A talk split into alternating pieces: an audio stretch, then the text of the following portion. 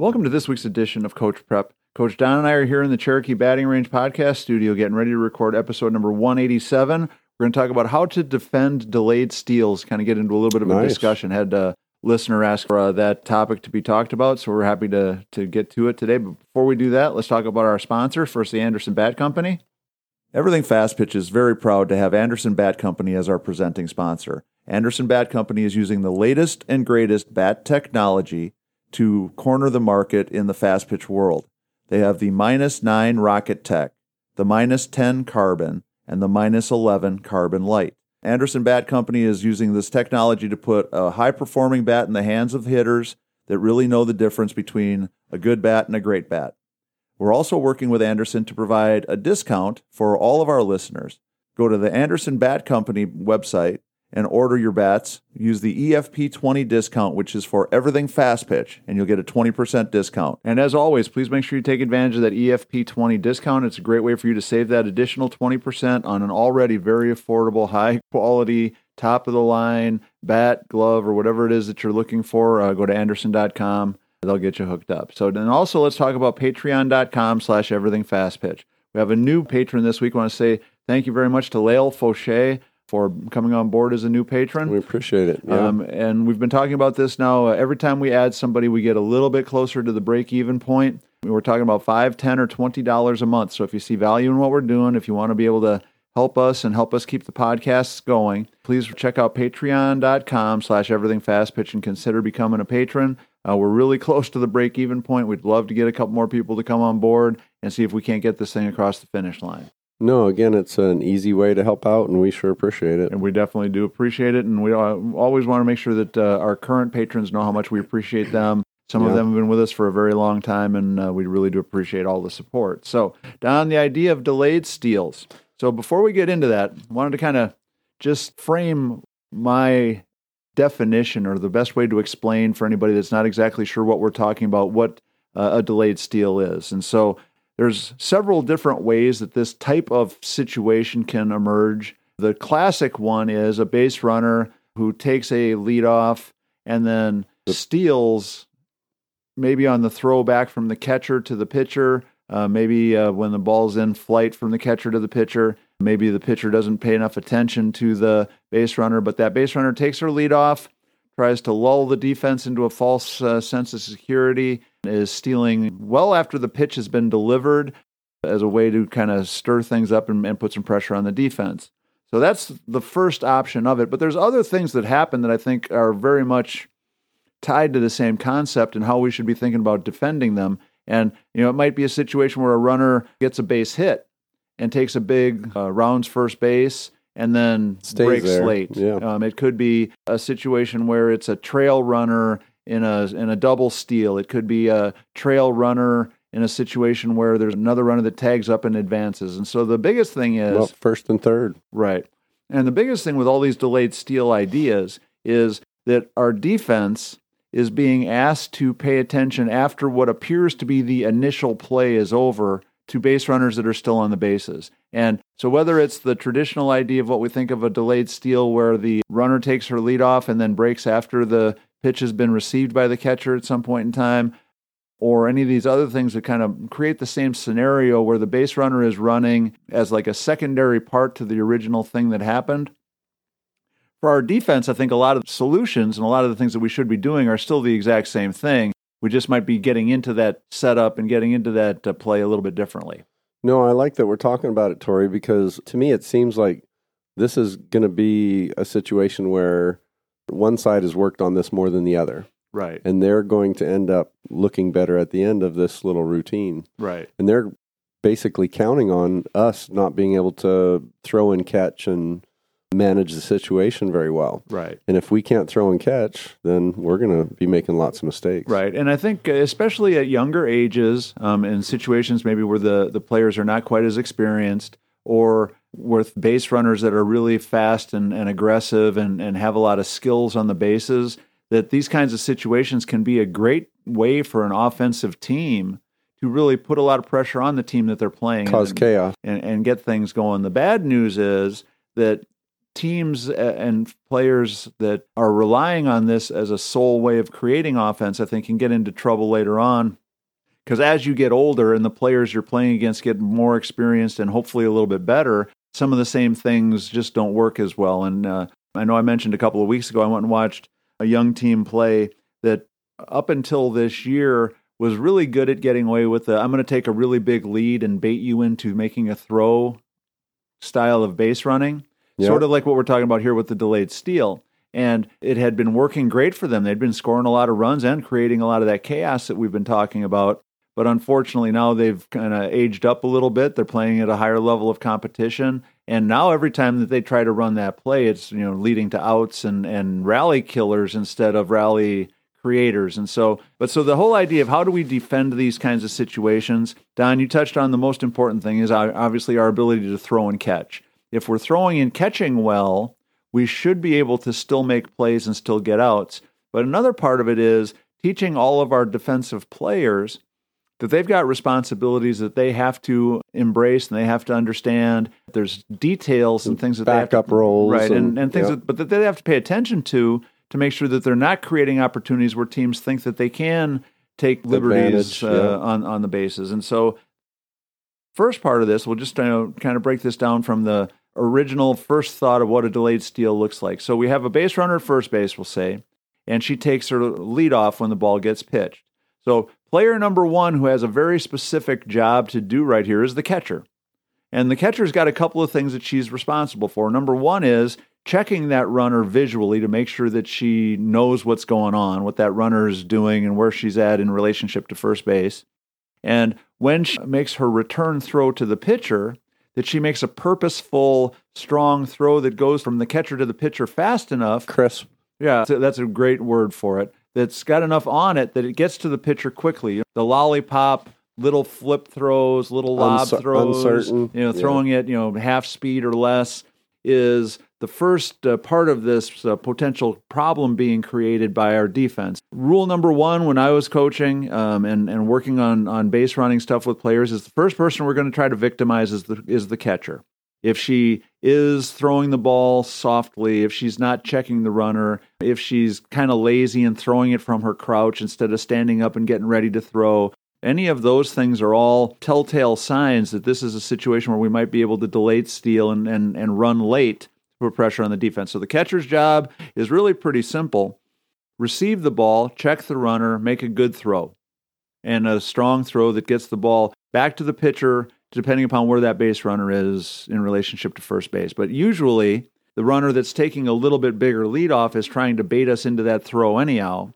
So we have to always kind of judge the risk and reward of, is my catcher going to make a strong enough throw to first to... Kind of, kind of a chess match. Right, to, to get that runner out. Or is it better for us to just throw it to the pitcher and then let the pitcher decide what to do with it? So speaking of the pitcher, the pitcher's the second part of this equation. If the pitcher is not paying attention, if she's frustrated because she just threw a ball, if she's mad because the umpire didn't call a pitch a strike, if she's not paying attention to what the base runner is doing, yeah. if she's not checking the runner to make sure that the runner is stopped or, or returning to first base, all of those are, again, absolute green light situations for base runners that say, okay, hey, we can put a lot of pressure on this team because the pitcher's kind of in a funk. She's not really doing her job very well. So catcher does her job well, stops the first phase of this. Second part of it is the pitcher's got to do her job well, which means when she receives that throw, which should be crisp, as you said, from the catcher, she's catching it ready to do something with it. And she's aware of what's going on. She knows where the base runners are, and she's looking at them and looking for them to potentially make plays. So those are the first two pieces of the puzzle. Third piece of the puzzle is the shortstop or third baseman or whoever it is that should be covering bases based upon where the base runners are and what the situation is. And so the third thing we would always tell base runners to look for are lazy infielders who don't want to go all the way to the bag to cover their base. Absolute green light situation for our base runners was always that shortstop that takes one step towards second base, pretends like she's going to cover, puts her head down, puts her heads down, and turns her back. Mm-hmm. If she puts her head down or turns her back, that's green light, we go, because then she's got to somehow have somebody get her attention, get her head back into the play, look around, figure out what's going on, run over and take a throw from a pitcher who's probably double pumping, triple pumping, trying to figure out when she should throw it because she doesn't really have somebody there waiting for the throw. She's kind of trying to put all these uh, puzzle pieces together to get the ball there in time. So if they do it twice, they're probably going to continue to do it. Right. Yeah. yeah. And so the idea of whichever infielder is supposed to cover the base, again, their job should be, let's say it's the shortstop covering second base. When that ball gets to the catcher, she should be going all the way to the second base position to cover the potential steal. After she sees the ball returned to the pitcher, she should still be covering second base until the pitcher has made sure that that base runner is stopped and is going back to first base. Because they would have to keep going right. back. Right. Once they yeah. start going back to first base, I think you should still stay there until she gets to first base. And then once she's back on the bag, now you can go back to your shortstop position. So there's three big pieces to this puzzle, and all three of them have to do what they're supposed to do. All three of them, if they do what they're supposed to do, the delayed steal would never even be a an idea or a topic for a team because they would look at it and say, well, the catcher's too good, the pitcher's too good, the, the infielders are too disciplined, there's no opportunities here. But the reality of it is that we know over the course of games, and many games for in some cases, players, it's just human nature. They start to take things for granted. They start to assume that nobody's going to go anywhere. Sleepy-eyed. Yeah, yeah. and and and just a little bit uh, lackadaisical because they don't expect anything to happen. And that little bit of... relaxed moment. Right, is enough sometimes to open the door. Mm-hmm. And if you think it doesn't happen, um, I watched Florida State basically do a delayed steal in a game on national T V three or four weeks ago that was a huge play in them winning a game. And that's a... The, the highest, highest level. possible level. Yep. But the same thing there. Catcher kind of wandered away from home plate a little bit, kind of flipped the ball to the pitcher. By the time the pitcher figured out what was going on, she wanted to throw the ball back to home plate, but the catcher was, you know, ten feet in front. But so the catcher's trying to run to the home plate. The pitcher's trying to figure out where to throw it. The base runner's coming down the line, going full tilt, and ended up, you know, just sneaking in and beating the play because... A hook slide, yeah. Right, because of her aggressiveness and... her awareness of seeing what was going on. So as a, again, a player who probably has drilled and drilled and drilled these ideas of, well, what should I be looking for if I'm going to try to take an extra base? Okay, lazy or distracted catcher, lazy or distracted pitcher, lazy or distracted infielders, and any of those combinations can solve it. So uh, back to our original question from our listener was, how do we defend it? We have to work on all these different pieces with all the players that are involved in these situations. You know, we have to work really hard with our catcher or whatever infielder it is, because the same thing could happen on a first and third play where the second baseman maybe cuts a throw off that's going to second base. Well, as soon as she cuts it off... We all have off, to be in sync. Right. Yeah. Now, now, she's the one that's got the original catcher's role of, I've got the ball, I've got to make sure that I'm checking runners, I've got to make sure that I, you know, I'm in control of what's happening and paying attention. And so the whole idea is that the best way to defend it is, number one, and Don, you touched on this at the beginning, practice your throwing and receiving really well. If you throw the ball well and catch the ball well, even aggressive teams that are trying to delayed steal, you should be getting outs ninety-nine percent of the time. Accurate counts. Right. And experienced enough that you don't freak out and panic because somebody's putting some extra pressure on you defensively. Yeah, because if we're having to make crazy catches on an off throw, right, um, that doesn't put us in position to make the next throw. Right. And but the biggest thing I think that goes into that is if I'm already where I'm supposed to be, if I'm already doing what I'm supposed to be doing, there shouldn't be too many crazy throws or or hard to manage things. You know, the situations we talked about before, where it gets so complicated is when that person who's supposed to be receiving the throw isn't, isn't where they're supposed to be. Isn't there, yeah. Right. All of a sudden, light bulb comes on, panic sets in. The, oh, and, no. And all of a sudden, you've got all kinds of moving parts that shouldn't necessarily all be moving at that same time. And so to work with our infielders, our pitchers and catchers and infielders, to make sure that they understand that the play isn't over until it's really over, that they've got to be where they're supposed to be every single pitch, that they need to take care of the ball on every single pitch, that they need to do the the most fundamental things like checking the runner and covering the base and making good throws and receiving the ball, expecting to do something with it, all those different things. And I think that's going to solve this whole, is anybody going to be delayed stealing on us? If you're coaching a team and people are delayed stealing a lot, I think we've touched on some things today that you need to take a good look at and make sure that you address them uh, as quickly as we can. And when I say lazy catcher, I don't necessarily mean that that's like a personal attack on her attitude about the game, but you know, things that appear to be that a, moment in the game, right? Or, yep. or a little bit lazy-ish in their performance. How many catchers are likely to, every time there's a runner on base, they receive a pitch, to pop up like they're ready to throw, stand up and throw it back like they're making a real throw, versus, well, she hasn't gone on the first pitch, so now I'm going to throw from my knees. Now she didn't she go on the second pitch, the I'm going to um, lob it from my knees. Well, she didn't go on the third pitch, so now I'm going to lob it from my knees and not even look at her to check her to make her go back. And all of a sudden, what started off being a, I'm totally locked in catcher is looking pretty lazy because she's, you know, lulled herself into using the, you know, our, our biggest enemy in the game of softball, human nature, has disarmed her, has made her, you know, play the game lazy. And so it's a really simple thing, but it's a really complicated way to install it and instill it. We have to practice it. We got to work on it. We can't just talk about it one time and say, Don, when you catch this pitch, you make sure you check that runner.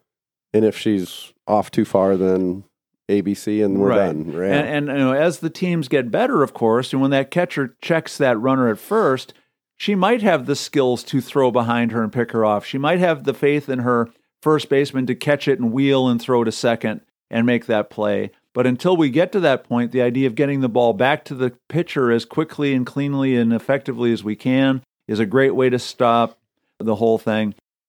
You know, a situation that you'll see, you know, a lot of times, like in first and thirds, teams will run that play where the runner at first is just basically kind of like jogging or walking towards second base to try to bait them into making the throw. The best way to stop that is to let her get close enough that the pitcher can make one quick throw and we can get the out before the runner at third has a chance to really get very far. If we do that and we're good at throwing and catching, we might get two outs out of the deal. Well, and again, that's the chess match. Am I willing to give this up to get a run, or right, yeah. or or am I confident enough in my defense to try to get the out or just to give up the base? Right.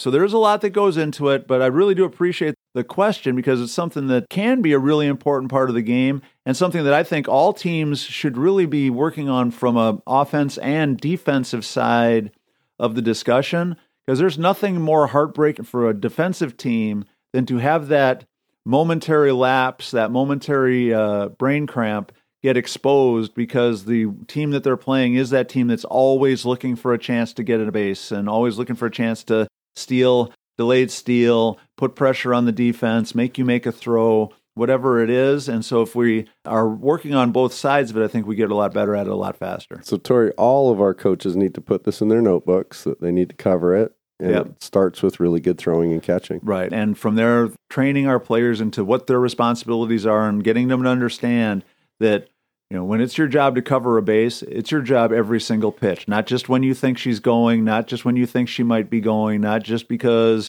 you like to do it sometimes and you don't want to do it other times. It's something that, you know, we have to continually drill in, because if we don't do it at the most fundamental levels, we're never going to be able to make the next level play. And as you're saying this, too, the outfielders shouldn't be bored because they've got places to be, too. Right. No, there's plenty of stuff for everybody to be yep. doing. And so if we can keep instilling that, we're going to go a long way towards it.